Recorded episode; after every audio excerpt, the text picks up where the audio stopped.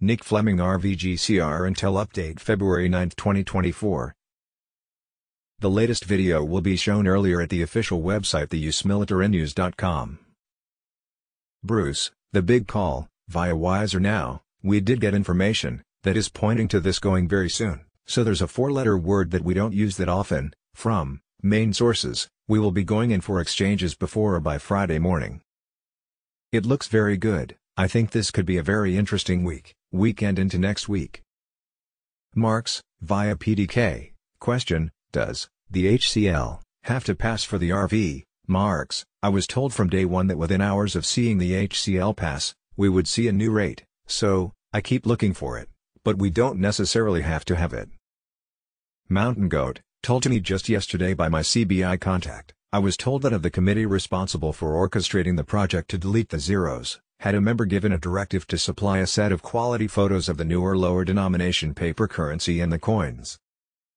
They are then to work with the technical side to deliver these photos and a write-up on the process of how the project to delete the zeros is going to work. I was told that in the coming weeks they were told that a meeting will be scheduled to review timetables for the coordination of all these events. Folks this is amazing news. Frank 26, KTFA, Personal Ohio Bank Story Frank, I'm here to talk to you about your bank, I asked, here at Chase do you folks exchange foreign currency? He said no, we do not.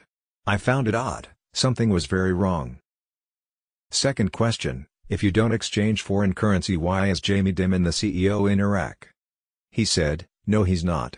My next statement almost started World War III sir, you are very ignorant. You're in charge of this bank and you're answering my questions incorrectly, I said let me try that again, does Chase convert foreign currency into American dollars? No. JP Morgan does. Personal Ohio Bank story continued, so Chase is a bank and JP Morgan are the investors of Chase Bank right? Yes, they will exchange your currency, he softened up a little bit. He asked, what do you have, the Iraqi dinar, how much? I made up a number. I have over 200 million dinars. He said, you're not going to be exchanging your dinars here at Chase. We can't handle that. You have to go to a state bank, where should I take my dinars to have them look at them, inspect them and then deposit them correctly? He said New York, or, Chicago, you come here to my Chase office in Toledo, Ohio we'll zoom with Chicago. You're going to come to me. Yes, we'll make an appointment. The Brinks truck will come, a representative will come. They will verify it. They will have all the equipment they need. Last year we sent many of you to banks and you came back with the same story, they said it's a scam. Towards the end of December, some of them are telling us it's not a scam and they talk to us. January more and more banks are saying, we know. We just don't know when.